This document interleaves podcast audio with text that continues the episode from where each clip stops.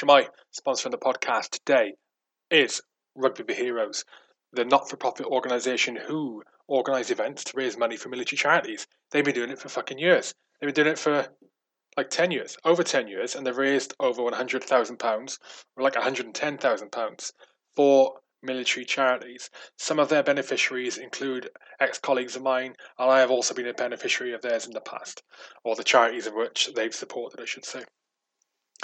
They were formed um, out of a group of keen beer, gin, beer, gin, beer drinkers and rugby players in Old Leamingtonians R F C in uh, beautiful Leamington Spa, Warwickshire. And it was formed, the organisation was formed in the wake of the death of Private Joe Whittaker, who was sadly killed serving with the parachute regiment in Afghanistan in two thousand nine. They've got a bunch of events lined up this year, although the dates have slipped because of the COVID situation. They were initially meant to be, I think, March, May and August. All these things are now up in the air, so you need to keep a tab on um, on their social media, at Rugby for Heroes, Rugby number four Heroes, to keep a tab on when those new dates are going to be announced, when, when Mike is able to release those dates.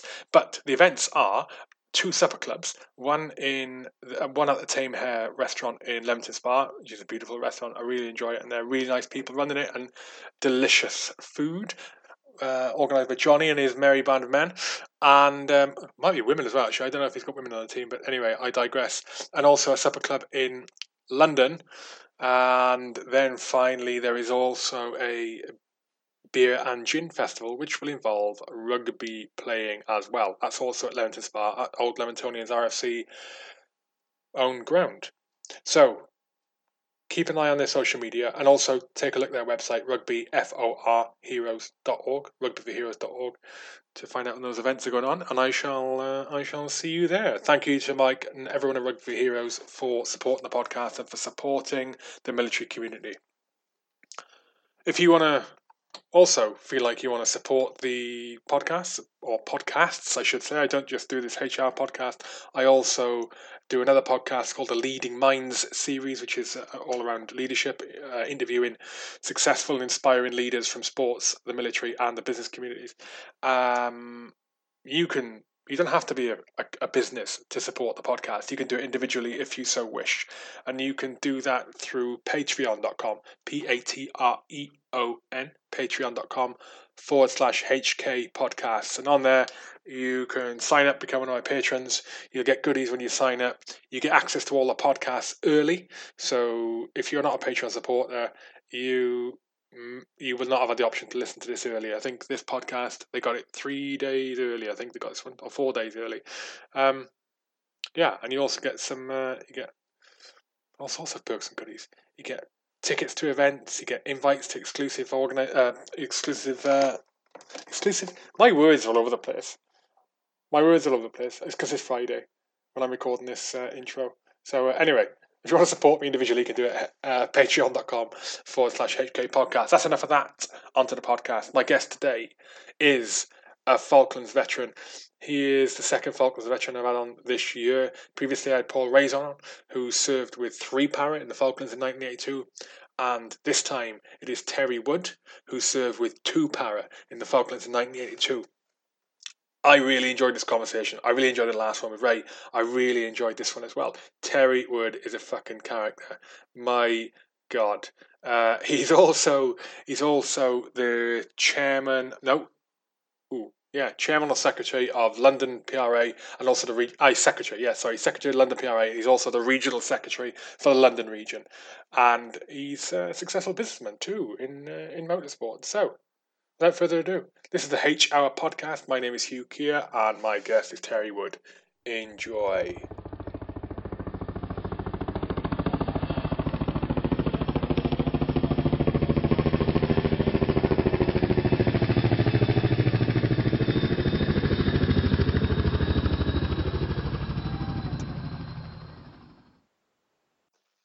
Terry, can you hear me? Yeah, yeah, a bit of feedback. Oh, that. We're uh, you good to go? We're on, mate. Yeah, on. it's uh, it's mate. Since since Ray's podcast, flipping heck, obviously talking about the Falklands. The, the, I was talking to you the other day on the phone about it, and obviously we didn't know each other before that. the re- the reception, the response to that podcast, and Ray talking through the Falklands has been amazing. And there's been like further like further requests to hear more about it, which brings Hugh you here. Hugh here, no pun intended. But well so, done. So for for listeners' perspective who listened to Ray's podcast, Ray was obviously three para uh, during the Falklands. What's your so who? Kick it off, mate. How did you end up joining up? There we go. And who? Okay. Um, well, I was uh, I was a civvy at seventeen years old. My brother had joined junior para in nineteen seventy-six. Uh, went from junior para recruit company to two para in Berlin. Um, after Berlin, he went to Ballykindler. Less than a month into the tour, boom, Warren Point. He was driving the truck. He was two para M T platoon and uh, got disintegrated. Um, mate, for people uh, uninitiated in what Warren Point is, obviously has a big, uh, a big place in our para- parachute regimental history. Explain yeah. what Warren Point was when you refer to it like that. Okay, well, Warren Point was an ambush. Um, A Company two para were being taken to Newry from Ballykindler, so they uh, went through Warren Point uh, village it, or town itself. As they come out of Warren Point, there's a large roundabout. Went through the roundabout, big lay-by on the left. Beautiful place. Um, Elizabethan castles, stone gatehouses, and there was a hay cart on the left with a five hundred kilo bomb uh, with hay that had been soaked in diesel, and boom. Um, the, everyone in the truck except two were, were killed straight away. Uh, all that was left of the truck was a twisted chassis and an engine block, basically. It was the biggest loss of life Uh, in Northern Ireland's history at the time, uh, for military personnel, definitely for the regiment. Um, a Scottish colonel turned up uh, and his and his his his B G, and uh, they died in the second bomb. So it was a double bombing. There was firing coming across the border from the south after the first bomb, and then uh, when the Q R F turned up, and the helicopter turned up to do a Kazivac as the Wessex was taking off. Boom, an even bigger bomb, a seven hundred pounder in the gatehouse, which was um, a stone gatehouse. So it was just shrapnel, you know. And um, that, that I think twelve got killed in that bomb. There was eighteen altogether died that day. And it was the same day as Lord Mountbatten, uh, sorry, Lord Mountbatten died. So it was August Bank Holiday, Monday, nineteen seventy-nine, forty years ago. Um, it was, yeah, just yeah. over forty years ago. Yeah, goodness me. I remember, yeah, I remember, I remember being told about that when I was in Depot. Uh, you know, you get told all the, all of the history of the regiment, and I remember hearing that and thinking, God, what, a, what, uh, an unbelievable loss of life on for, for the unit, um, yeah. and and for the forces, not just Power Edge. Um, how old were you at the time? I was seventeen, so uh, I was only only a baby. um, brother was nineteen. He was uh, he was a couple of years older than me. He was only just nineteen when he died. He was nineteen in June, died in August. So, you know, no life really. And and most of the guys that died that day, you know, it, it wiped out. Obviously, the O C got killed. So was a major, company sergeant major, company sergeant or platoon sergeants. Um, N C Os, but a lot of the Toms were only eighteen, nineteen years old. Mm. But, mate, sorry, sorry. Can you just angle yeah. your, your camera up a bit, like angle the angle the phone up a bit? Just yeah, you cut you. I just I, yeah yeah. That's, there we go. Yeah yeah. You, I'll just put it under it. How's that? Perfect, mate. You were cutting the top of your head off. I was just talking to your okay. mouth. I couldn't see it. Yeah, square head. No, um. So, had you, yeah, so, mate, obviously, sorry, sorry, but that happened to your brother and everybody else. I mean, yeah. did you have any, did you have any intentions of joining up before that? No, no, not really. Um, it was always his intention. He was, he was what you'd say was army barmy from kid, from a young age. When we were kids, we used to um, go to Wormwood Scrubs and exercise the dogs on Wormwood Scrubs, which was M O D land still at the time. And uh, the balloon was up because ten para were there.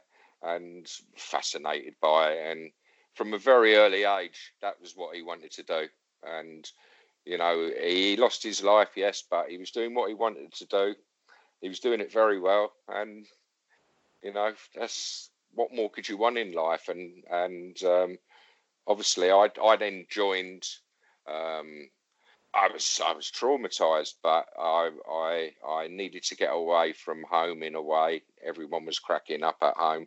We came from a, a predominantly Irish family as well, an Irish Catholic family, so it was quite um, same yeah, yeah same yeah yeah. yeah. It was quite a um, uh, a bit of a shock, you know. So um, and then I you know eight months later I arrived in Depot um, at four six five platoon. Um, went through Depot, got to P Company, and uh, was told I failed P Company because of my attitude. So was um, sent to retraining platoon, which was a big shame.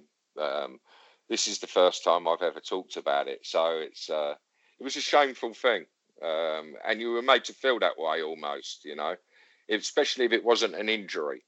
It's, it, um, So went through to four six six platoon, and I, and four six six platoon were joined by the juniors and the infantry junior leader battalion from Shorncliffe.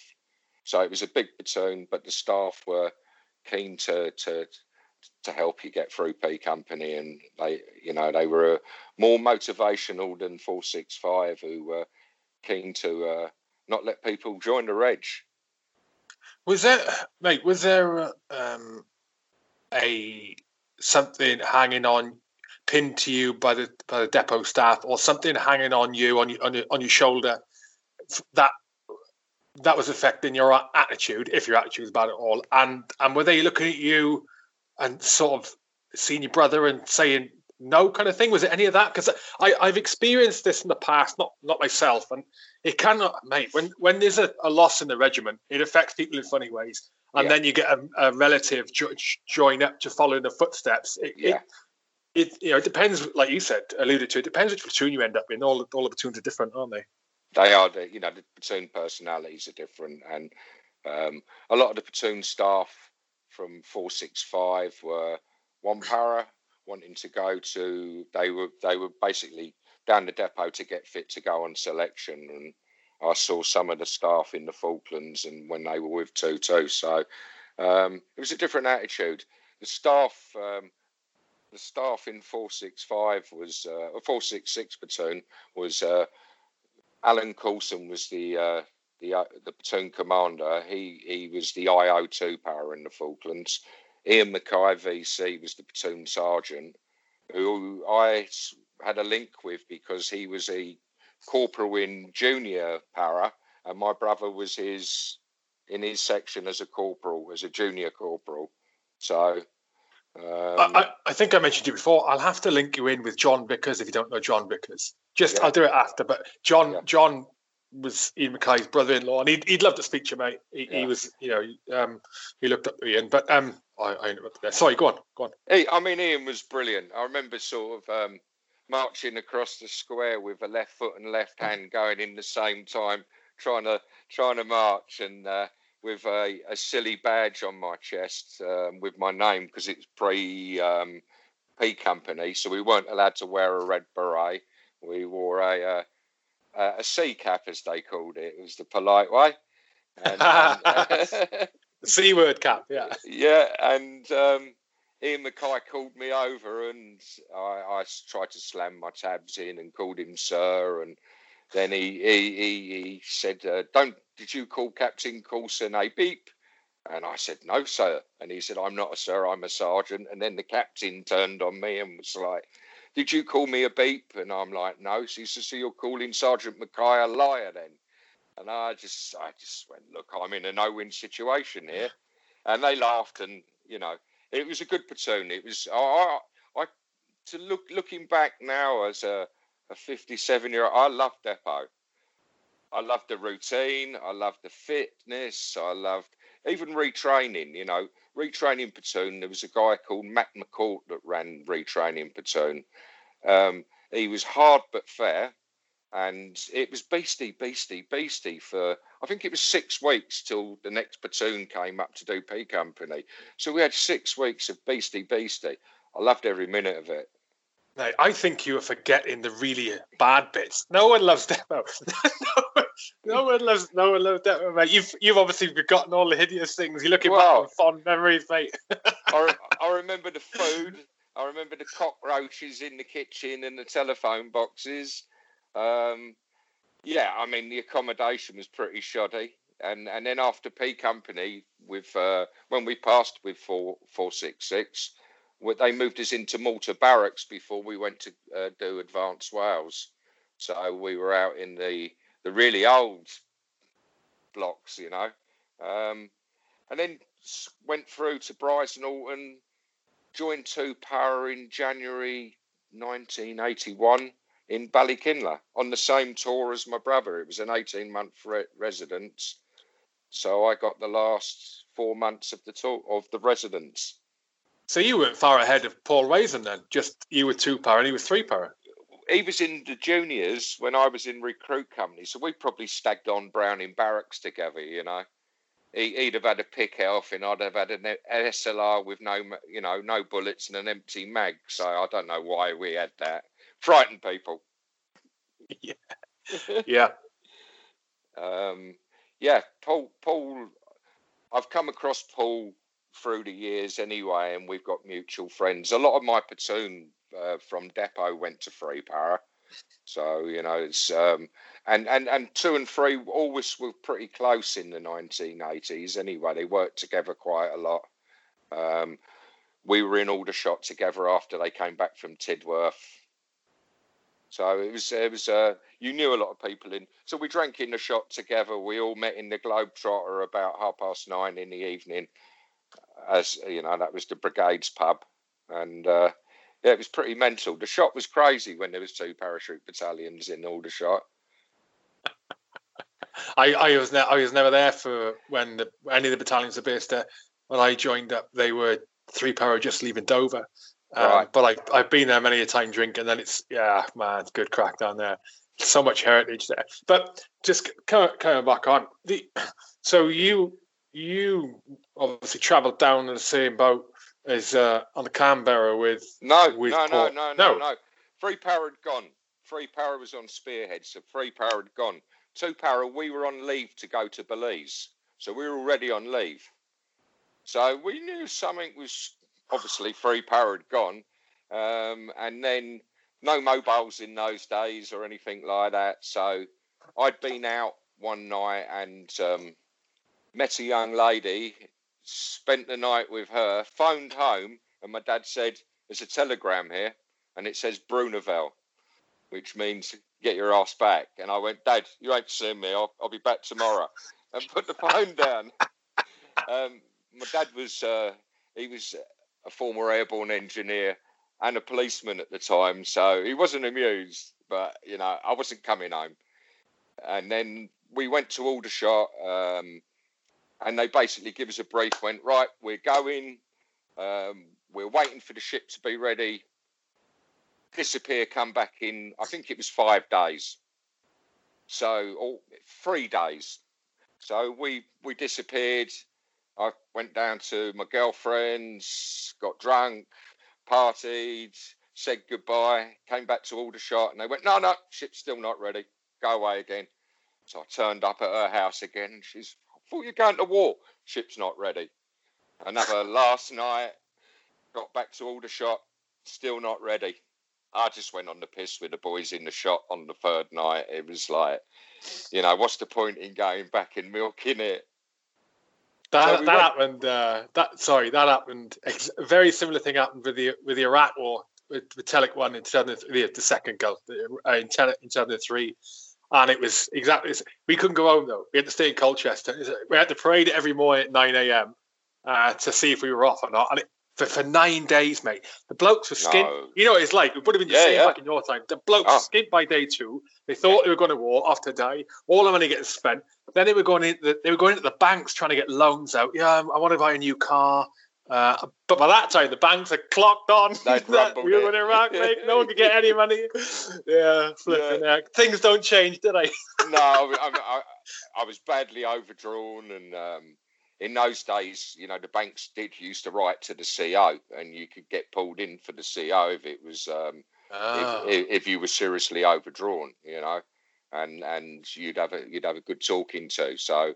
Um, yeah, yeah, I mean, everybody was overdrawn. There was, you know, too many good night on, on the lash and, and travelling. I was fortunate, you know, because I, I was a Londoner, and, and Aldershot was like, you know, forty minutes I'm in Clapham Junction. I'm in West London. So a uh, bit difficult for people living much further from Aldershot. They couldn't go home every night like I did. So we were lucky. Mm. But and then yeah, we turned up uh, H M S Norland as, as it ended up. It was M V Norland. It was a North Sea ferry that sailed across from Hull to Rotterdam. Um, it was a big black and orange ship uh, below the sort of below below the deck, and then white and on top, as I remember it. And uh, they welded some helicopter decks behind at the back of it on the stern and. Also, they'd done a bit of um, um, structural work on it. It was it was equipped for an overnight stay, the cabins that we stayed in. Um, we spent basically three weeks on it. um, yeah, it was it was it was a bit of a journey down. We stopped, like Paul, we stopped in Sierra Leone. Um, we didn't have as much time in in Ascension Islands because basically Free Para and that battle group was waiting for us to catch them up. So we done a, um, well, I didn't do it. I actually skived off the beach, the, the, the practice beach landing. Um, when I heard there was sharks and all sorts of nasties, a few of us sort of went missing and, and managed to get away with it because of the confusion of it all anyway.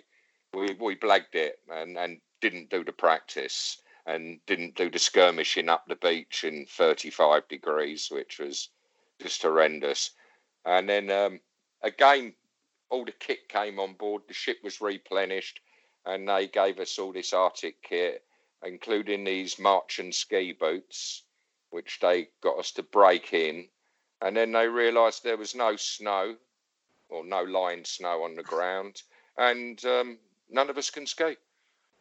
So all those blisters uh, and all that, all the price of those boots for a whole battalion, and we never used them. Total waste of time.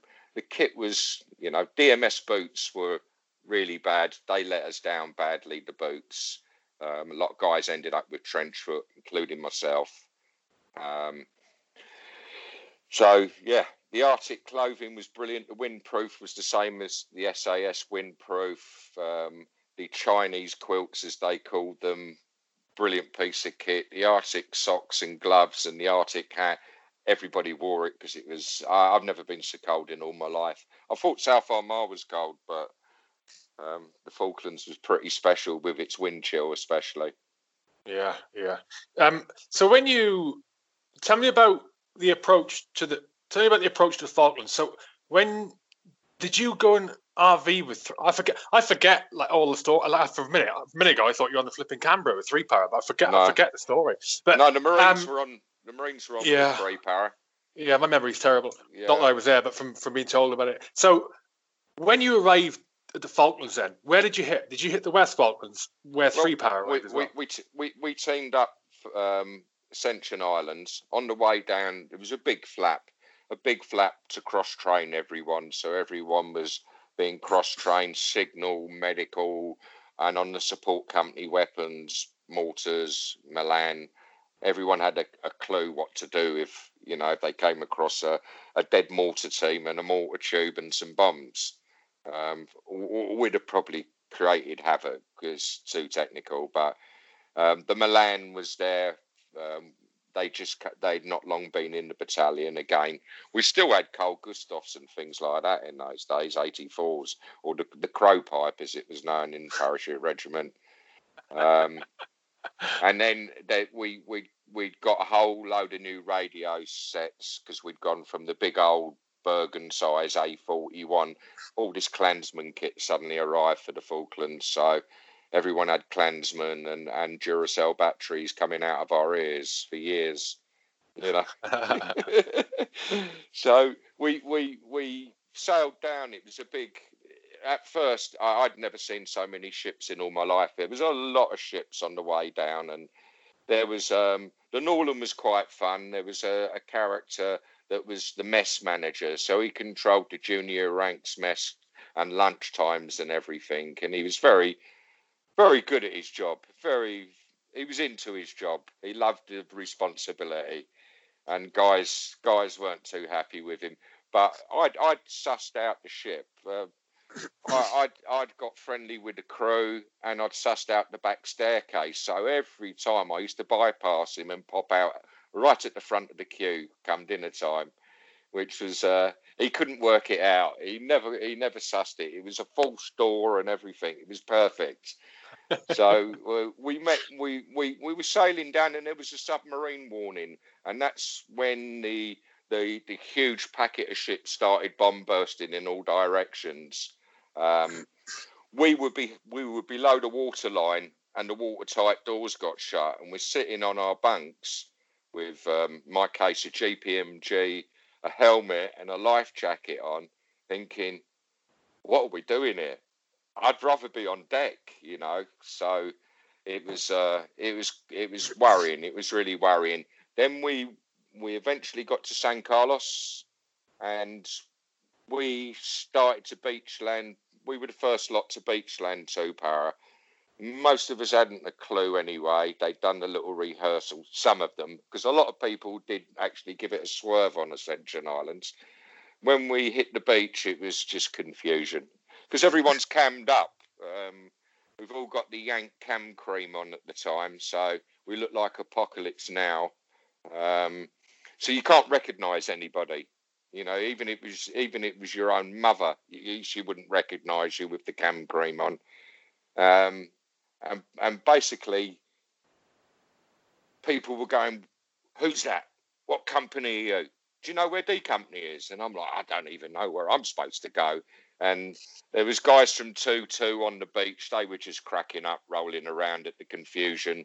Some people were sitting sitting down on the beach, facing out to sea, in the confusion, having a tactical cigarette. I didn't smoke, so, you know. Um, what was moved... what was causing the confusion? I mean, Cam Cream can't see each other, but what was causing the confusion? Was it hard to spot where the rendezvous were for each each sub-unit? It was, it was, and and uh, I I think we were sort of. We were la- we were beach landed haphazardly all over the beach, all over the landing area. Um, it was uh, it was a marine thing, and, and we jump out of Hercules. We don't do landing craft, so uh, it, it was um, it was it was confusing going in. There was naval gunfire going, and I remember that, and remember hearing the the naval uh, shells going over our heads and hitting Fanning Head, where there was supposed to have been an R G O P. I think the two two had already neutralised them anyway, or they were calling it in on them. So you to go in on a on a beach like that, I mean, Ray Ray didn't really say.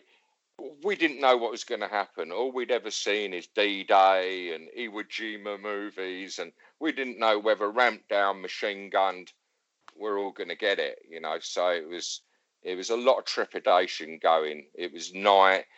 I think also it took us so long to get the battalion off the Norland. The swell was quite big. You had to wait for the landing craft to come up to the side door and step across. If you if you timed it wrong when it was on the way down, as as Ray said, casualties happened, you know. So it was uh, it was quite a, and we were humping kit. Everyone was humping. Everyone was carrying two mortar bombs. Everyone was carrying a sixty-six. Plus their own personal weapon, their own personal kit, the Klansmen, med kits, everything. So we were probably humping good eighty kilos.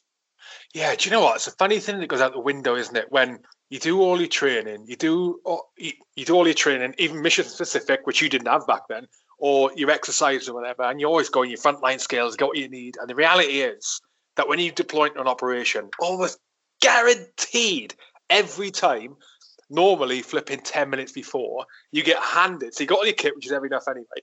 And then you get handed. I remember man, I remember being given sandbags of water bottles and thinking, oh. hang on, we might be going to like a hot H L S here.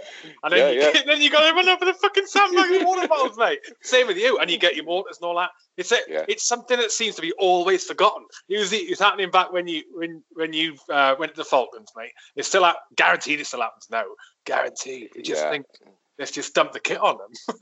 So the, the initial plan was, was two-para to land at San Carlos Bay. Um And then we were to uh, cross a little river, but the S A S were, they were sitting by the river marking the crossing point.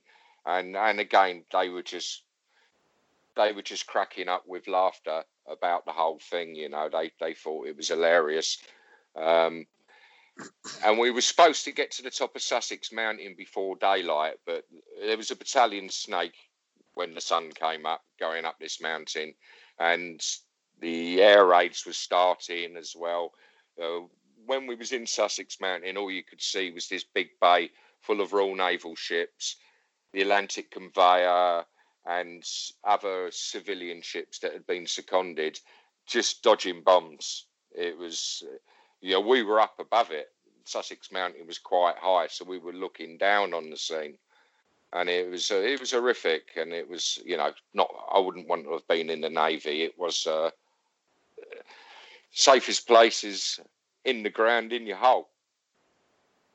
Mm. You know. Um, yeah. Then after about a week, we moved off to Goose Green. Oh, so you were sat on Sussex Mountain for a week then? Flipping out. About, about a week, yeah. Um, so air raid after air raid. I had some good footage of um, camera still of a Skyhawk. It flew over two-para after it had done its bomb run.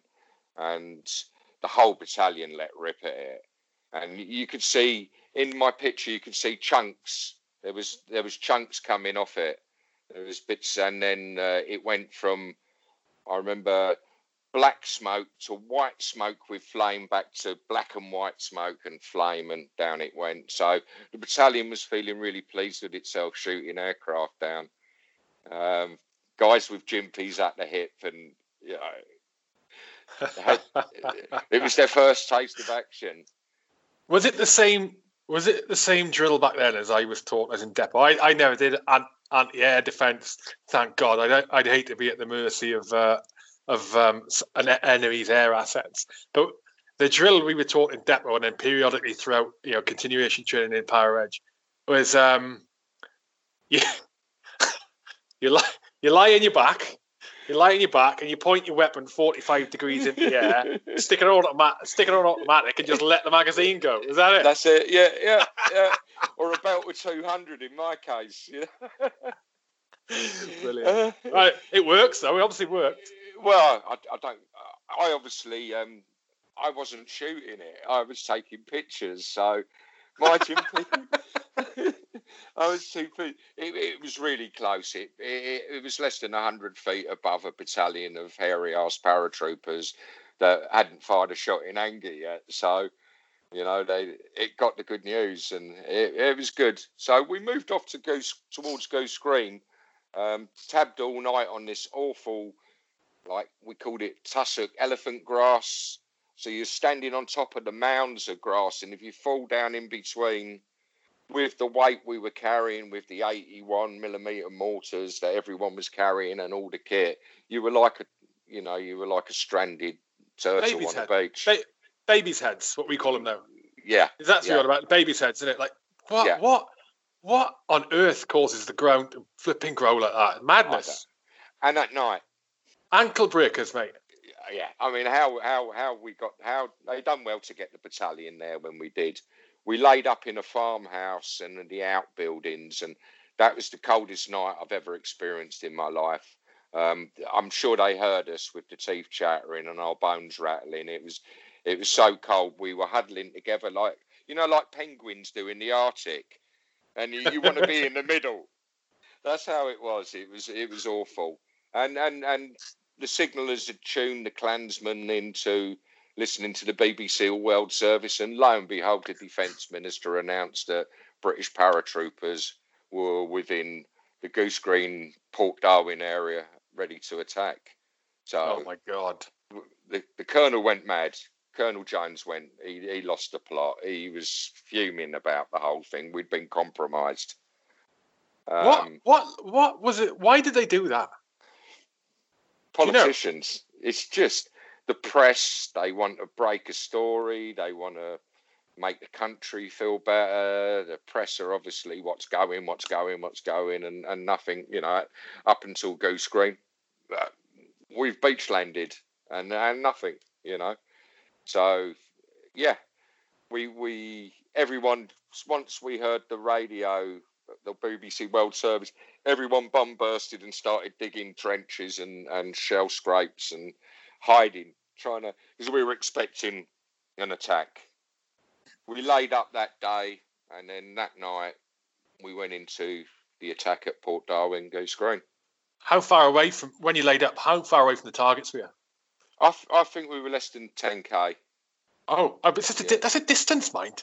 That's a fair yeah. distance. It's not by helicopter, though. And, and they had, you know, we were expecting to be attacked by a, a, hel- a heli-borne force. That's that's not the point I was making. Sorry, I meant for yeah. you to tab in there. Yeah, yeah. But yeah. we also had to be far enough away that any sort of scouting patrols, any probes wouldn't find us. Yeah. Um, I remember there there was a probe. There was an R G, um, an R G officer and four men in a Land Rover, which was a Falkland Island government Land Rover. That he got zapped by um, a forward air controller from two one six Para Six.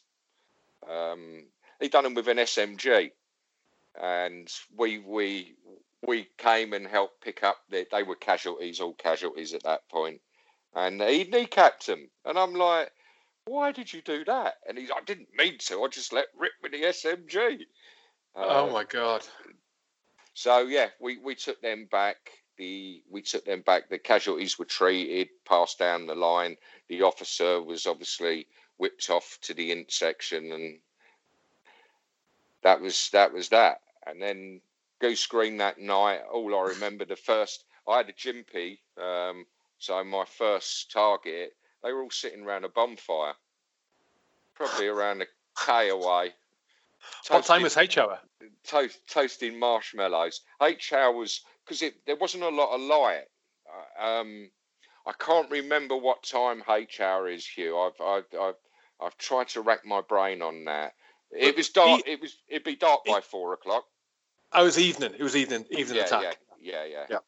Yeah, so we went in at night. Um, yeah, they were they were they were toasting their marshmallows and their sausages, and um, I, I I opened up on them with a jimpy uh, as a load of eighty-one came down on them as well. A load of mortar bombs landed around them, and that was our opening sort of salvo. How many? So how many? Uh, how many enemy did they estimate to be at Goose Green at that point? Well, we were told there's three hundred enemy. They're really equipped, and they've all got dysentery. um, so, so it was one para then. sorry, cut, sorry, one cut, para. Cut that bit out. um, they, they, I, you know, whatever the, the the count on the dead is, whether it's four fifty or three fifty dead Argentinians. We still captured about twelve hundred prisoners, so they, they got their sums wrong. And Jesus I remember, Christ! I remember when we took Goose Green after three nights and two days. We gave the, the, what finally happened was the colonel got killed, the two I C took over. Um, the colonel well, talk got, through it, mate. Talk through right. it. Basically, uh, during the day we were pushing on at night. During the day we were starting to lose a bit of momentum. Um, mortars were coming in. We were attacking a, a well-prepared dug-in enemy. They were ready. Two, two, two secs. So, sorry, let's just go back. So you you had that initial salvo, which was evening time on day one, right? Yeah, night time. At night time. That was initial yeah. salvo. Yeah. And then, so you fought through the night then? Yeah, there was skirmishings. There was it was going on through the night. Um, I I I then was. Um, what they called defence platoon. What's so, that? Defence platoon was to protect the head shed. the oh. C O and everybody else. The C O had his own B Gs, but it, the, the, the head shed in general. Like the Rover Group, like a, an extended version of the Rover Group, right? Yeah. So when uh, Goose Green, when we pushed on into Goose Green, um, the, the second day, that the, they, they were dug in. They'd been there for some time. They had very well-prepared trenches with little perspex sliding windows and all the mod cons, you know. It was it, some of their trench systems was very well designed and and and and dug. Um, so they they we were losing momentum. The rifle companies were getting hit hard. They they you know there was there was also Pucaras, which are um, uh, a propped engine ground attack aircraft. They were buzzing around. Um, I got dropped off to look after some casualties with um, another medic, and I was trying to organise a CASIVAC most of that day and into that night. Uh, the CASIVAC didn't happen. They kept saying, it's coming, and there's this on the way, and there's that on the way. But the truth was, because of the Atlantic Conveyor had been sunk in, in San Carlos Bay some weeks before, all the helicopters was on it near enough. There was there was very few helicopters got off it. So it was back to good old Power Regiment having. How, um, how yeah. did you end up? How did it, so you end up what extracting the casualties, tabbing, and then what with the few helicopters there were? Yeah, uh, there was a, a helicopter pilot. Um, he was uh, in a scout, so he came in. So the scout was a, a pilot, co-pilot, and meant for two passengers. He had little side pods on, so we put uh, casualties lying in the side pods, which was on the skids, and we probably put four guys in the back, so he was double the weight capacity he should have been flying with. When he first came in, there was a, I was bringing him down on two torches, and there was fifty going over my head.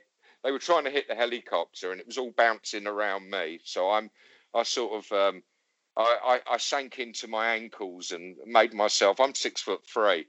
I was about eight inches high that night, and I brought him in on two torches. Uh, he got a Distinguished Flying Cross, a magnificent pilot. He, and basically, we didn't have time to stabilise the more serious casualties, the P ones and P twos. So we gave him the, the P threes, um, the less injured casualties, that is. They'd been triaged and and... The P threes had no immediate, um, they weren't going to die. They were stabilised and everything, or they didn't need much intervention. They just needed, you know, shell dressings, maybe morphine, get them CASIVAC. So I made him promise he would come back. As I said, you know, these are not the guys that should be going first. And he did. He, he flew in, he flew in uh, three sorties all told, with one twenty mortar, fifty cal, seven six two, everything's trying to kill him, you know, and and uh, an amazing piece of airmanship, uh, and and we were so thankful for him being there. We'd Did you, have you met same... him since? I have actually, I have. Uh, uh, yeah, I've met him a few times. Uh, great guy. I I'd first got together with him in nineteen eighty-one in Kenya, and uh, we ended up partying in the same club and ended up in the same hotel. So,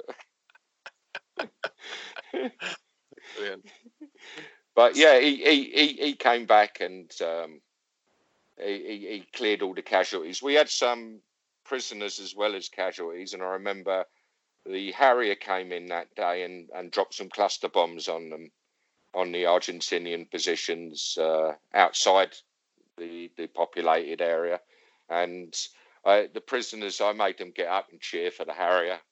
Uh, and oh my, my God! My little bit of Spanish, I was saying that sort of Gautieri este loco, and you know, and they were yeah, yeah, si, si, Gautieri loco. And um, when I got into Goose Green, as I said, we, was, we were confronted by about twelve hundred prisoners. Uh, the battalion was probably down to around the five hundred mark with dead and casualties. A lot of casualties. Um, I think it was about twenty odd dead, so it was um, it was a shock. I remember saying to my number two, I walked in with the Jimpy, and I said to him, if this lot pick up stones and throw them at us, we are in big trouble. You know, there's too many of them. But we managed to bluff it. What, um, at what point did uh, did H. Jones get killed? He he um, he got killed on the second day, and basically um, the three rifle companies in Tupara, A, B, and D, were supposed to be advancing, as I'm led to believe anyway. I was not in, involved in the command structure. I was just a lowly Tom. But they were supposed to advance along this peninsula, land, sea either side, um, into Port Darwin. B Company had pushed on and were now getting hit from the side and, and almost from behind. And A Company was getting heavily hit with mortars and artillery, and Uh, they were having a problem with a number of well-dug-in positions. So the colonel came forward um, to get a grip and to motivate A Company and tell them to push on.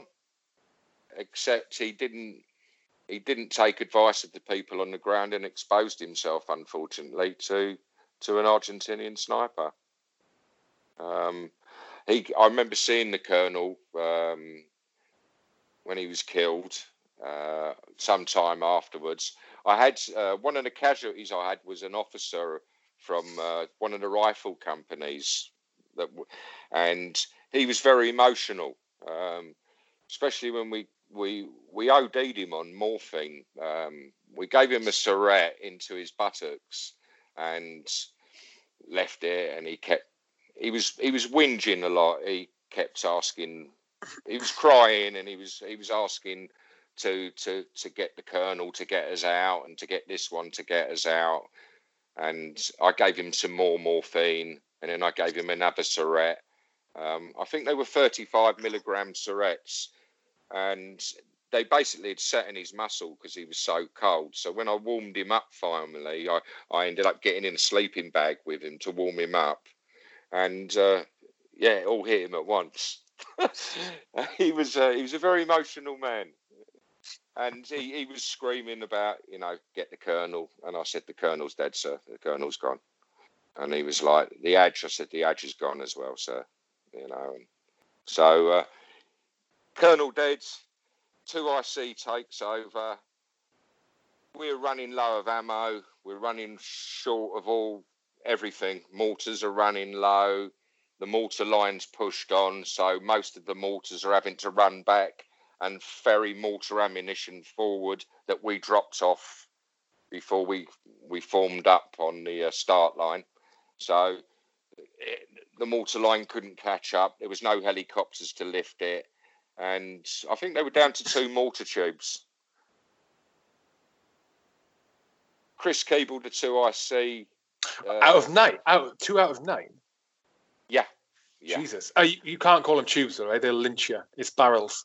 I made that mistake years ago. you, you must have been told that before. You're saying tubes to wind them up, aren't you? No, no. I used to stay away from those mortar men. They had a reputation, particularly in Free Power. uh, so, flipping heck, nine nine barrels down to two barrels. That is, uh, that's pretty. Yeah, that's a lot of that's a lot of barrels to lose, eh? Yeah, I mean. The, the battalion, the battalion was was was starting to to, uh, you know, we weren't losing momentum, and I, I never at any point did we did we think we were going to lose, but it was getting hard. And then the, the two I C came up with a plan to um, send an R G Special Forces guy that had been captured back to Goose Green and tell the general there, watch this building at this time, and if you don't surrender tomorrow or tonight, this is what we'll do to you. And we gave them a firepower demo um, with Milan, with mortars, with Jimpy on S F. It was very impressive. The building caught fire, you know, so, um, yeah, they, they smashed the building, and and they surrendered to our, to our shock, really, twelve hundred prisoners roughly. Flipping heck, man. Yeah, and and just a, a sea of F N folding stock, F N fouls, and you know, all our signallers and uh, all the support company um, platoons that had S M Gs, threw them away straight away and picked up a folding stock F N. Uh, some of them even went even a little bit more earlier and stuck a thirty round brain gun mag on it. And uh, yeah, they lost their S M Gs at Goose Green, unfortunately, which were useless. You know, a nine mil piece of nineteen fifties technology. What, mate? Managing all those prisoners must have been a nightmare.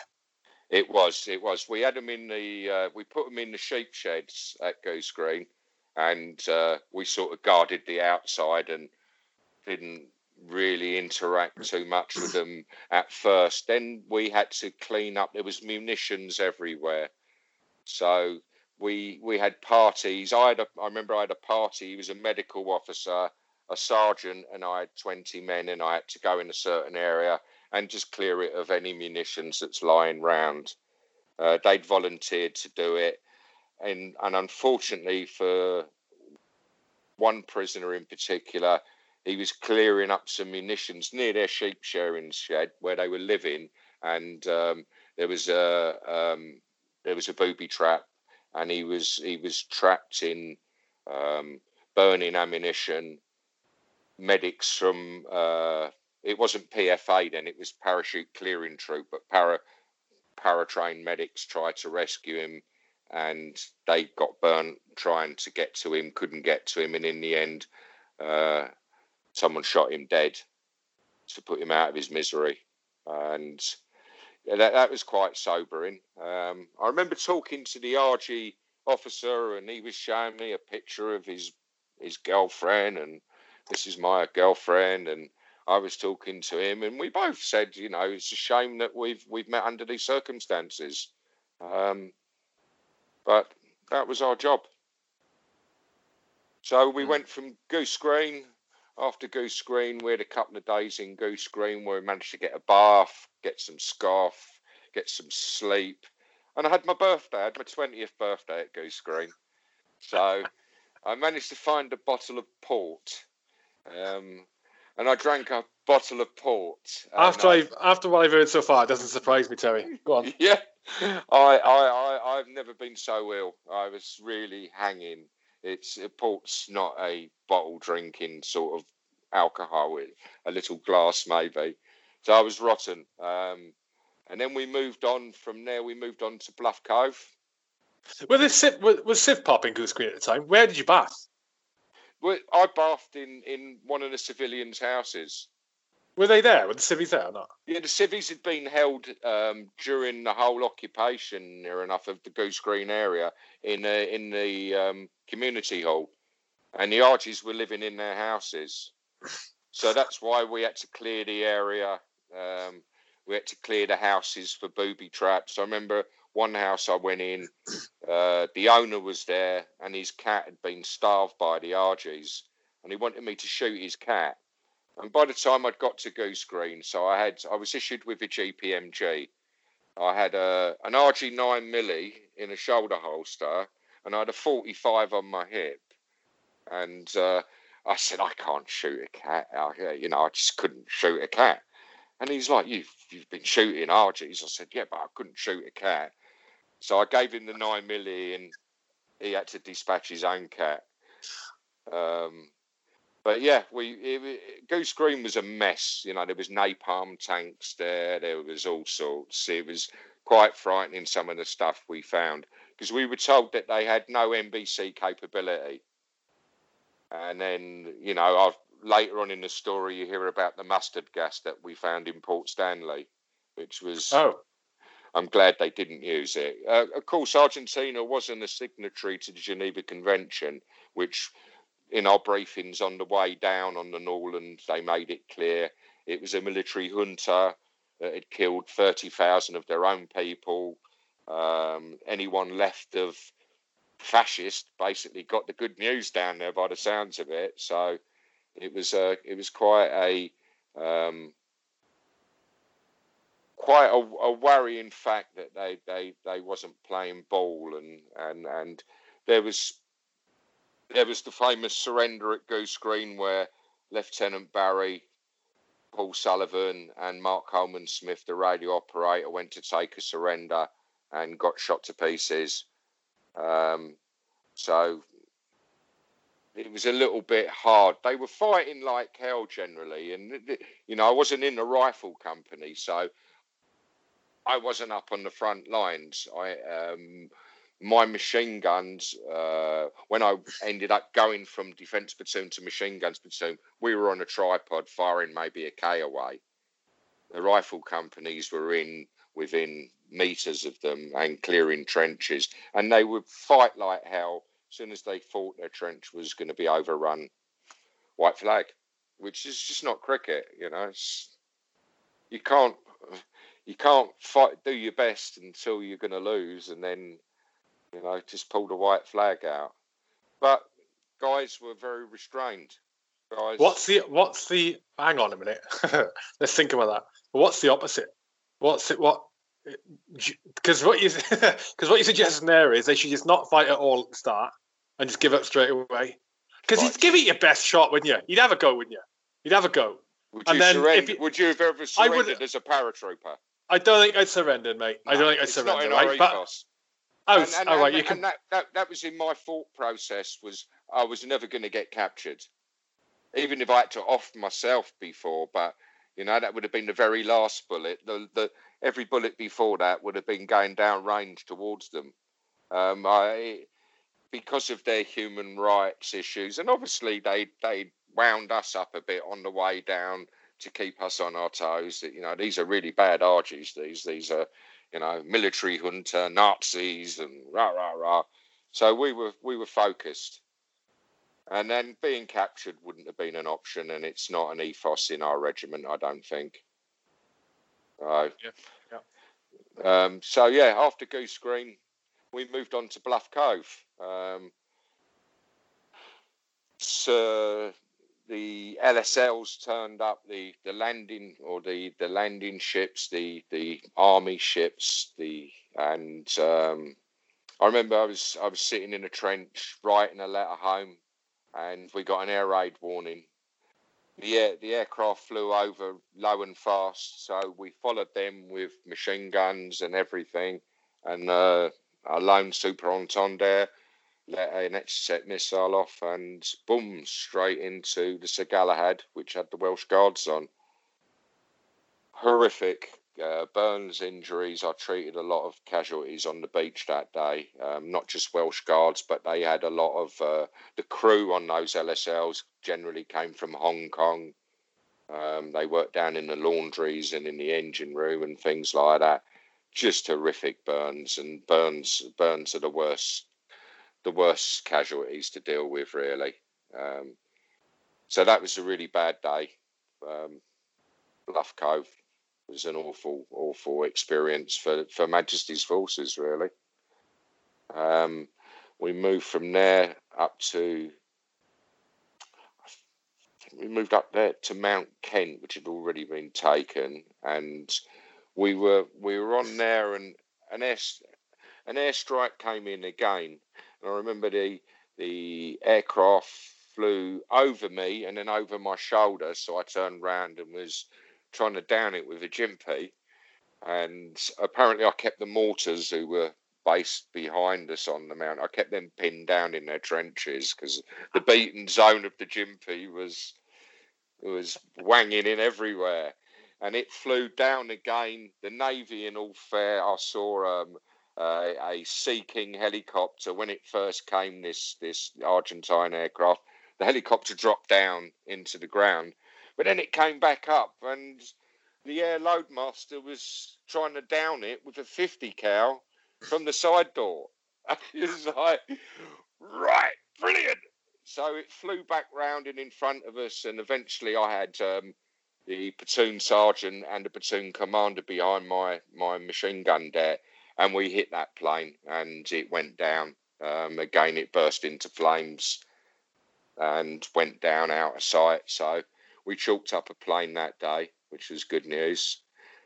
Went from there, we tabbed on then to um, the final real phase of the whole battle, which was Wireless Ridge, and We done a little river crossing on the Murrell River, um, set up our machine gun line, and the rifle companies basically, or D company as it was, went flanking on a flanking attack on a an archery position on a on a, a mountain that was full of crags and rocks, typical of the Falklands, perfect, perfect defensive positions. Um, and they, they pushed along the whole whole um, the whole heights there of, of Wireless Ridge.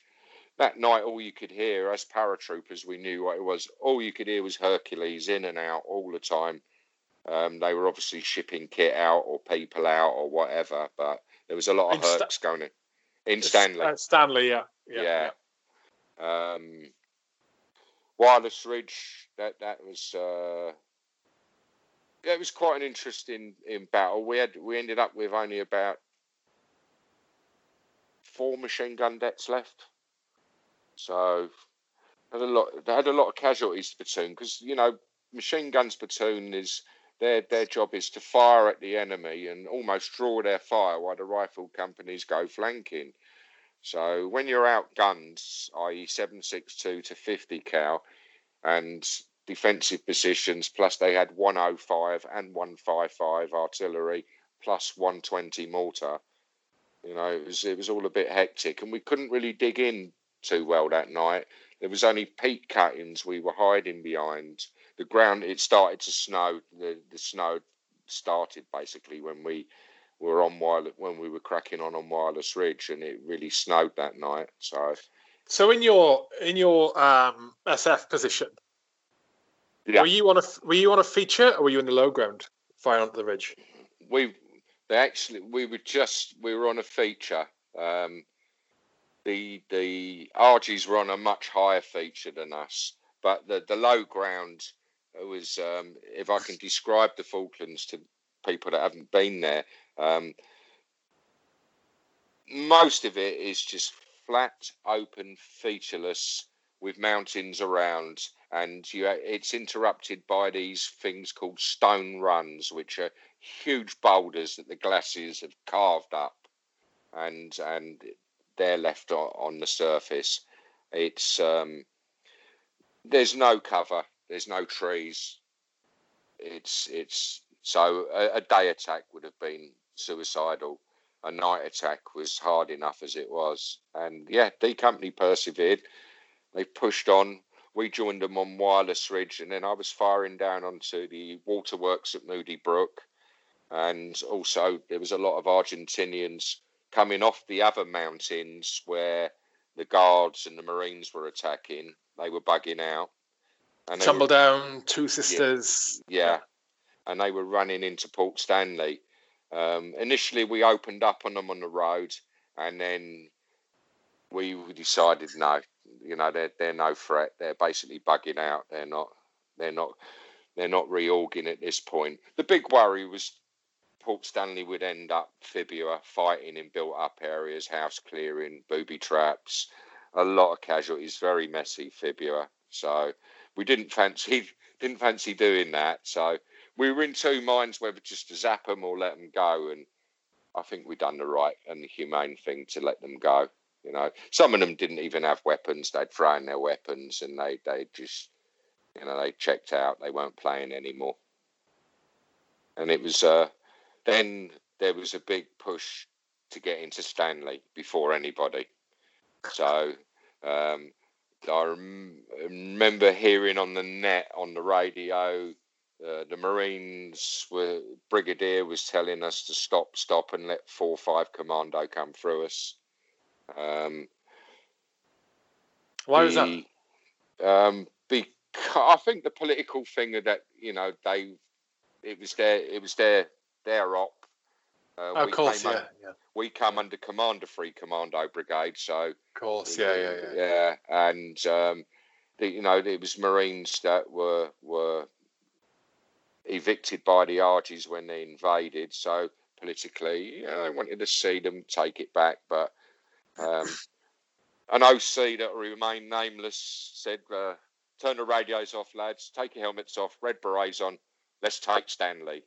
and we hot-footed it into Stanley from from uh, Moody Brook to to beat Free Para, which were close on our heels. Free Para were coming. I remember being on Wireless Ridge, and Free Para was still getting smashed with um, the one fifty-fives in particularly. You can hear them going through the air, and and you you're carrying, you're keeping cover still, and you're you're worried about what's you know might bang into your area. And it was like, where's that going? And it's it's going on Longdon onto Free Para, and it was like, so glad I'm in Two Para. You know, they were they were getting hit for so many days. It seemed like Free Para. It, Longdon was a. Uh, we got a lot of glory for, for for Goose Green. It was the first major battle. It was the first victory. But from what I've seen and heard from friends that served in Free Para and fought on Longdon, that was. Uh, Why Hollywood hasn't made a movie, I don't know. Because if it was an American thing, there'd be many movies about it. You know, it was. Uh... Well, they were, from my, my recollection of hearing hearing people like yourself talk about Goose Green and, and Mount Longdon, and the, the, the and we, ha- I think we have to make a point here. We're only looking at two and three power in their battles. I mean, mate, you've seen Tumble Down. Jesus Christ yeah. Almighty. Yeah. Talk about ours. I would not ever, ever, ever want to do anything on Tumble Down. Never mind have a battle, right? Yeah. It's hard enough going up the bloody thing. But from what, from what I remember about the comparison between Goose Green and seeing them as well, they they they were both a bit of a nightmare. Mount Longdon because of the, the feature, the rocky the, the rocky outcrops that you mentioned, the one access yeah. up it, which is just a firing range for the enemy. And then Goose Green, which is the opposite, which is completely open. Just very, very little cover. A lot of ground to cover where you're completely exposed, you know? Um, yeah. But, I mean, look at the ball. What what fucking battle's easy, mate? You know, what battle's easy?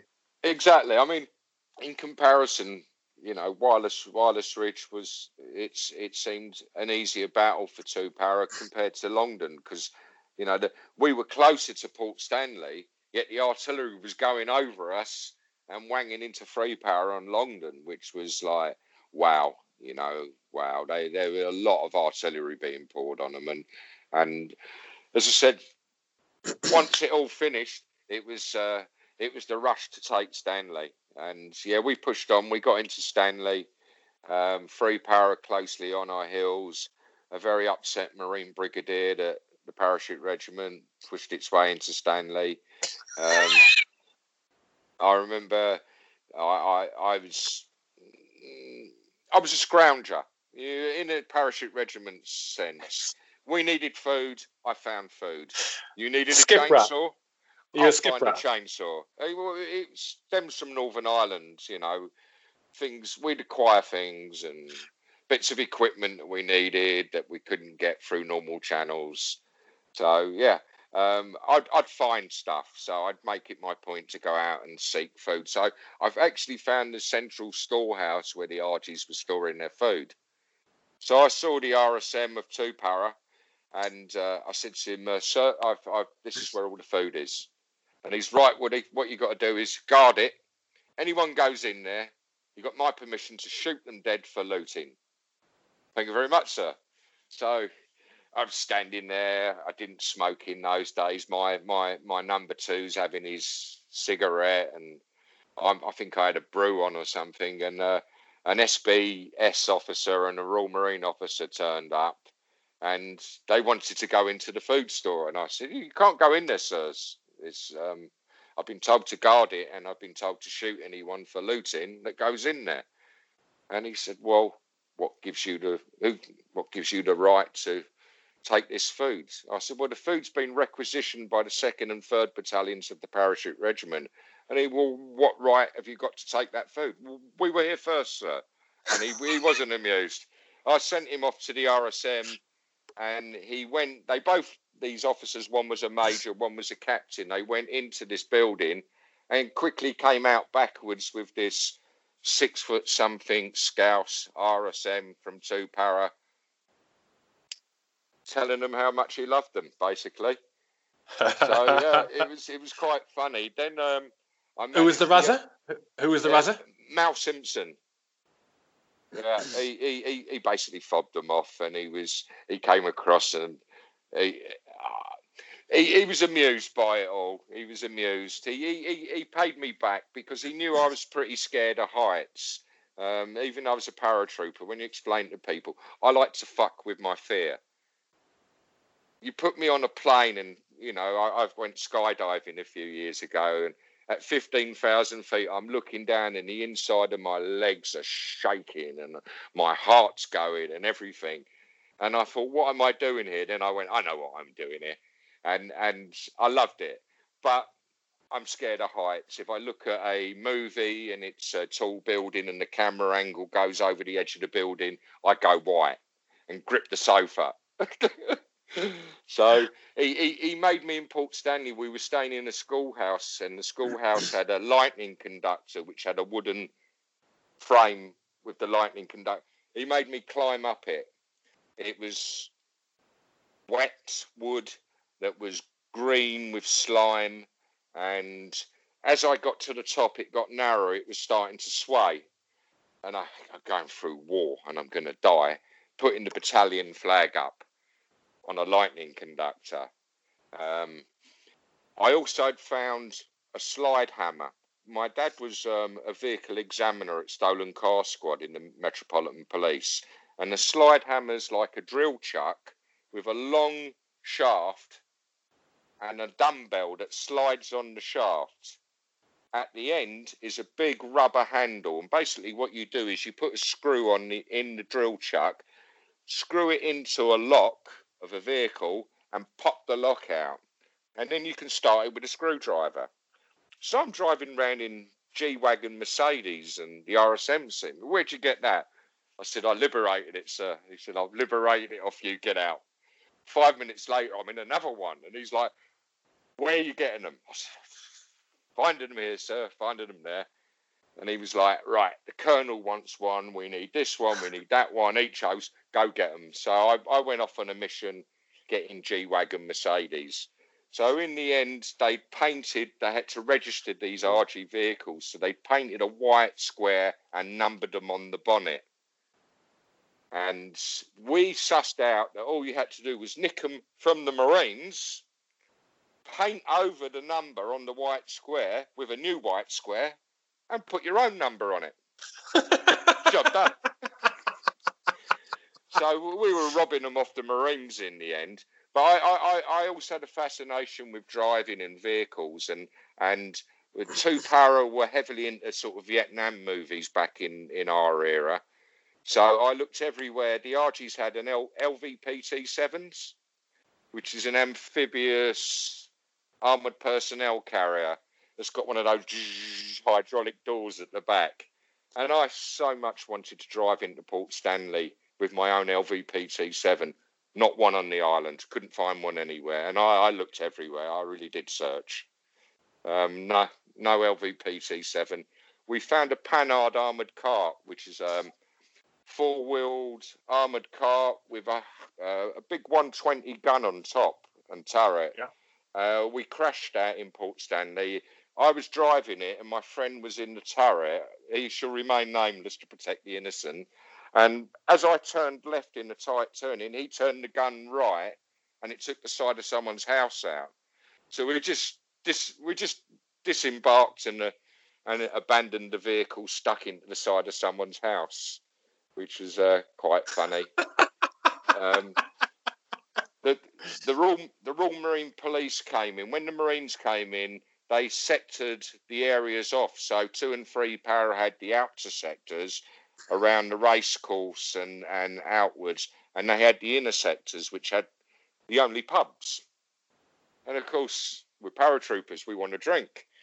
So I was elected to go. Um, I, I, I was on a four... a four eighty single-cylinder four-stroke Suzuki, which was a bugger to kick over. Um, had a decompression lever to, to sort of make it easy to kick over. I had an R G pilot's helmet on, and over my uniform I found a blue pro-band boiler suit. So I put that on and tucked the collar up like that, so you couldn't see the, the hairdryer connection for the helmet at the back.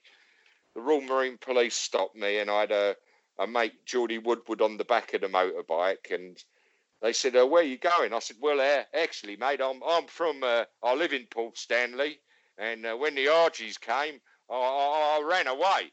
But now they now you're here, I want to go back and check my house. And they went, in you go. So we parked outside the pub, outside the Globe, and off with the pro ban, on with the red beret, walked in the pub full of free para. We were like so disappointed. We thought we'd really cracked it. Um, some of the old sweats and free para anti-tanks, blue, blue and people like that were all in there. None of us had any money. You know, we didn't have a cent or a name. So I managed to um, sign for a load of alcohol for the rest of the platoon, and we we rode back later that night very intoxicated on this big uh, motocross bike and uh, delivered... Uh, plenty of bottles of alcohol to the rest of the platoon. But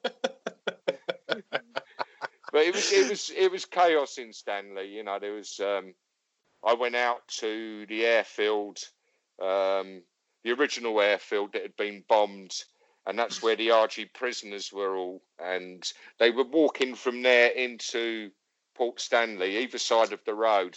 Thousands of them, literally thousands of them. And it was it was just a terrible sight to see a defeated army, and uh, you know, I, I I never thought we were going to lose. That's the thing. It's the just I don't know if it's an airborne ethos or a British thing. Even outnumbered, I didn't think we were going to lose. Mm. So um, they weren't into night fighting, and there was conscripts, but there was also regular soldiers we fought against. We fought against their, their airborne artillery at Goose Green and everything. Um, so we had seventeen-year-olds that had just come out of Depot. Young Dixon that died at Goose Green was seventeen years old. You know, he, he'd been in the battalion only a few months. So it's it's when people say they were a conscript army, they were young, they really equipped and everything. I wasn't Arctic trained. I've been to Kenya. That's not Arctic. South Armagh, that's as close as I got to Arctic, you know. So we weren't Arctic trained. We we we were on our way to Belize. So we were all switched on to go to the jungle for six months. And instead...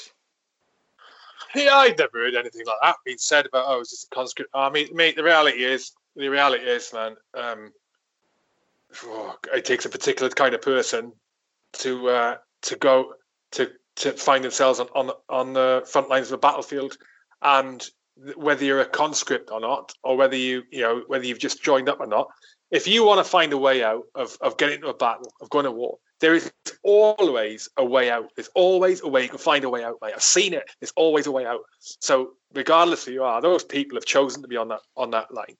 They've chosen to be there. Yeah, um, even, even, even, even, even, even, the, even the conscripts in a certain weird kind of way, you know, they, they've not yeah. taken that way out. Even my own mentality, Hugh, where, um, you know, I'd lost my brother in Northern Ireland. Um, I, I couldn't, I couldn't, I couldn't depersonalise the Argentine army. I couldn't think that's just an R G and it's not a person, it's an R G. Uh, as some people were... fortunate enough to do. Um, because of my trauma and my loss, I looked at that R G as someone's loved one, someone's brother, someone's husband, someone's son. And I, I found it difficult. I found it difficult to kill, really. And, and it's not something that I, I, I really wanted to do. I wanted to win the firefight, and I wanted them to go away, whether they died or ran off. It didn't bother me. Just stay away from us. And, and that's really how impersonal war is. It's not Queen and Country. It's your muckers left and right of you. That's who you care about. That's that's who you're fighting for. You know, and, and, and all the regimental history and pride that goes with it. But it's your muckers. And it, it was um, it was a good, as Ray said, it was a good, clean war. It was green on green. No civilians, no, there was booby traps, but no I E Ds, no people, terrorists melting into the civilian population, no civilians killed really. I think a couple got killed um, in airstrikes, and that was it. You know, it was um, it was a very clean, and and the fact I've I've worked in motorsport since I've left the army, so this would have been my thirty-second year in motorsport.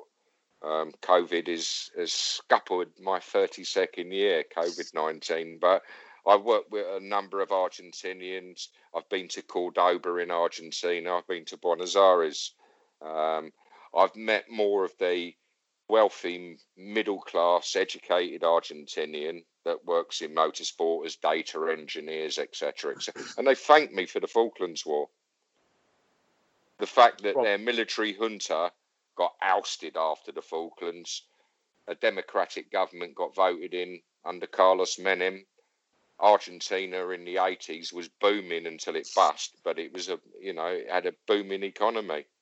Yeah, it's interesting that I mean we're we're gonna have to knock on the head, head in a minute, but yeah, um, it, mate, it's been it's been fascinating to listen to you. It's been fascinating to listen to you. Um, you dodge, you dodgy thieving bastard. Uh, I'm scrounger. I, I, I never, I never, I never, I never stole anything. Hugh, I liberated things. I think I think I think we would have called that skip rat when I was in. Scroung, scroungers in my day, yeah. yeah.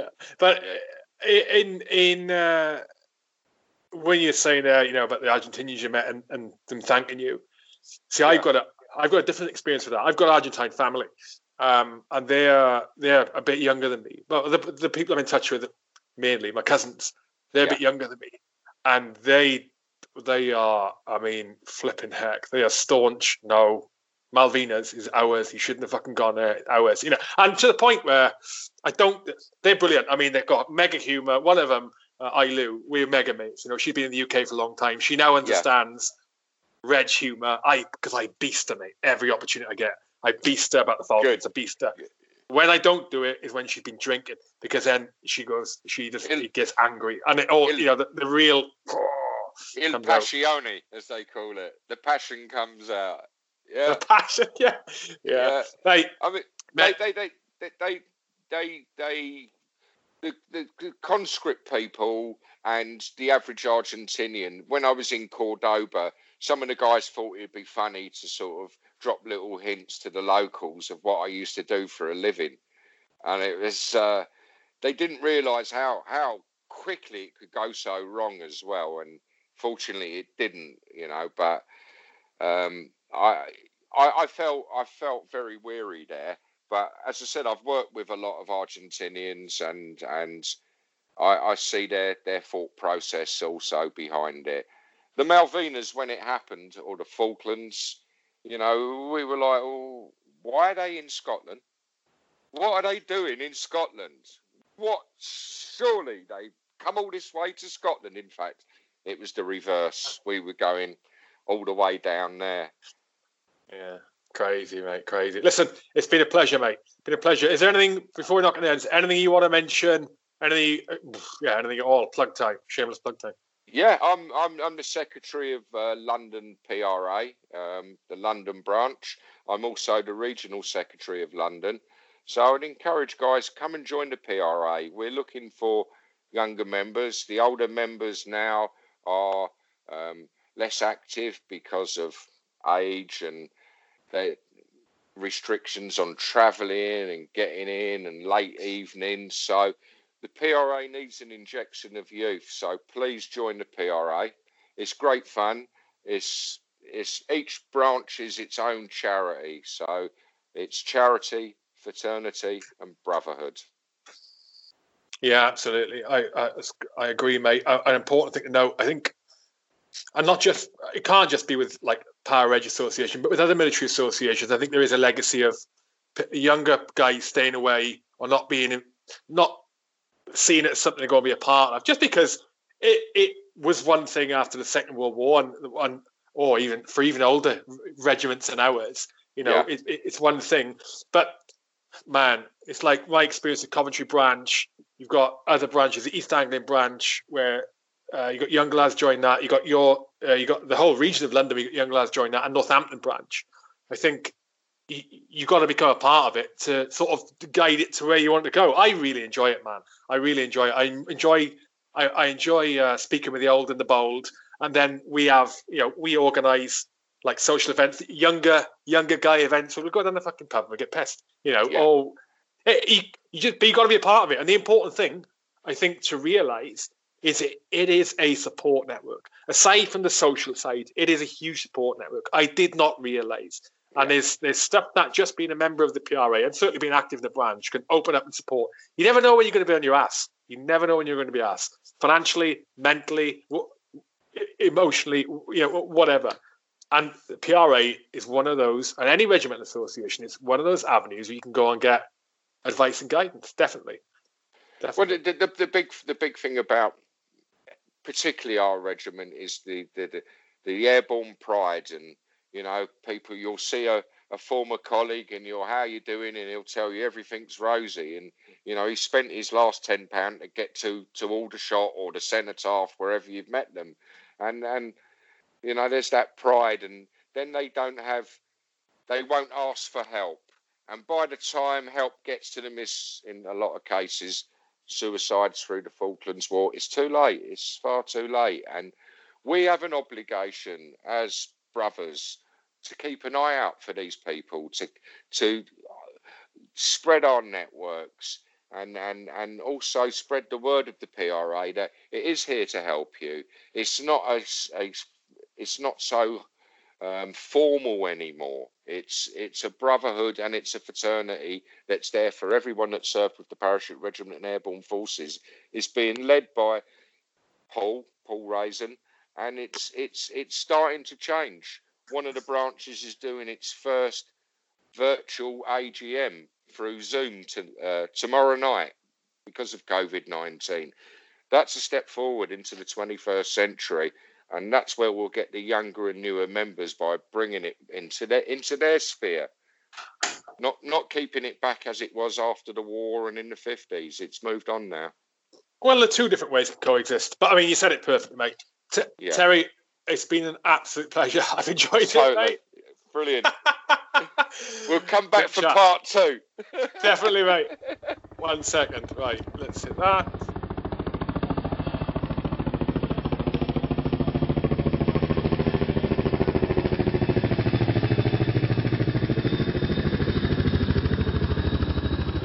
Thank you for listening to the H Hour podcast. If you liked it, leave us a review if you can, or if you... Um... if you can, on whatever app you're using. You can definitely do it if you're like an iTunes user, iPhone user. You can do it on Apple Podcasts. I'd really appreciate it. Also, give it a share, especially these uh, these war stories from back in the day. You uh, they seem they seem to, as time goes on, they seem to get lost between the cracks of everything else that goes on since, and uh, it's not right. So um, please give it a share. Let your mates know about it. Let your family know about it, and let them enjoy it too. You can also support the podcast um, in other ways. You can do it through patreon.com forward slash H K podcasts, and that means you'll get access to all the podcasts early. You'll get uh, uh, other freebies and goodies and perks by doing it that way. You don't have to be a business to do that. It's like sponsorship. You can do it individually. Thank you to my Patreon, my existing Patreon supporters. Let's give someone a shout out. Who shall I give a shout out of my existing Patreon supporters? Let me think. Faith Garrity. Faith Garrity, who supports me all the way from Japan. She hasn't got the most Japanese-sounding name, so I don't quite understand what's going on. But nevertheless, she's in Japan, she supports me on Patreon, and her name's Faith Garrity, that traditional Japanese name. Thank you, Faith. And uh, and has your as your as your um as your friend listen to the has your friend if you listen to this has your friend listened to the Nigel Farage interview yet without trying to throw the uh, trying to throw the podcast device out of the window? Don't know. Let me know. Anyway, that's it. Thank you, my sponsors again. Rugby for Heroes, not-for-profit organisation, organising events to support the military community through fundraising and passing that fundraising on to military charities. Awesome. Thank you. Keep doing what you're doing. People, to keep up to date with what events Rugby for Heroes have got going on, you need to go to their social media at Rugby number four Heroes. That is it. Thank you to everybody. Thank you to the guest. Thank you to the sponsors. Thank you to the Patreon supporters. Thank you to you for listening. Until the next time, out.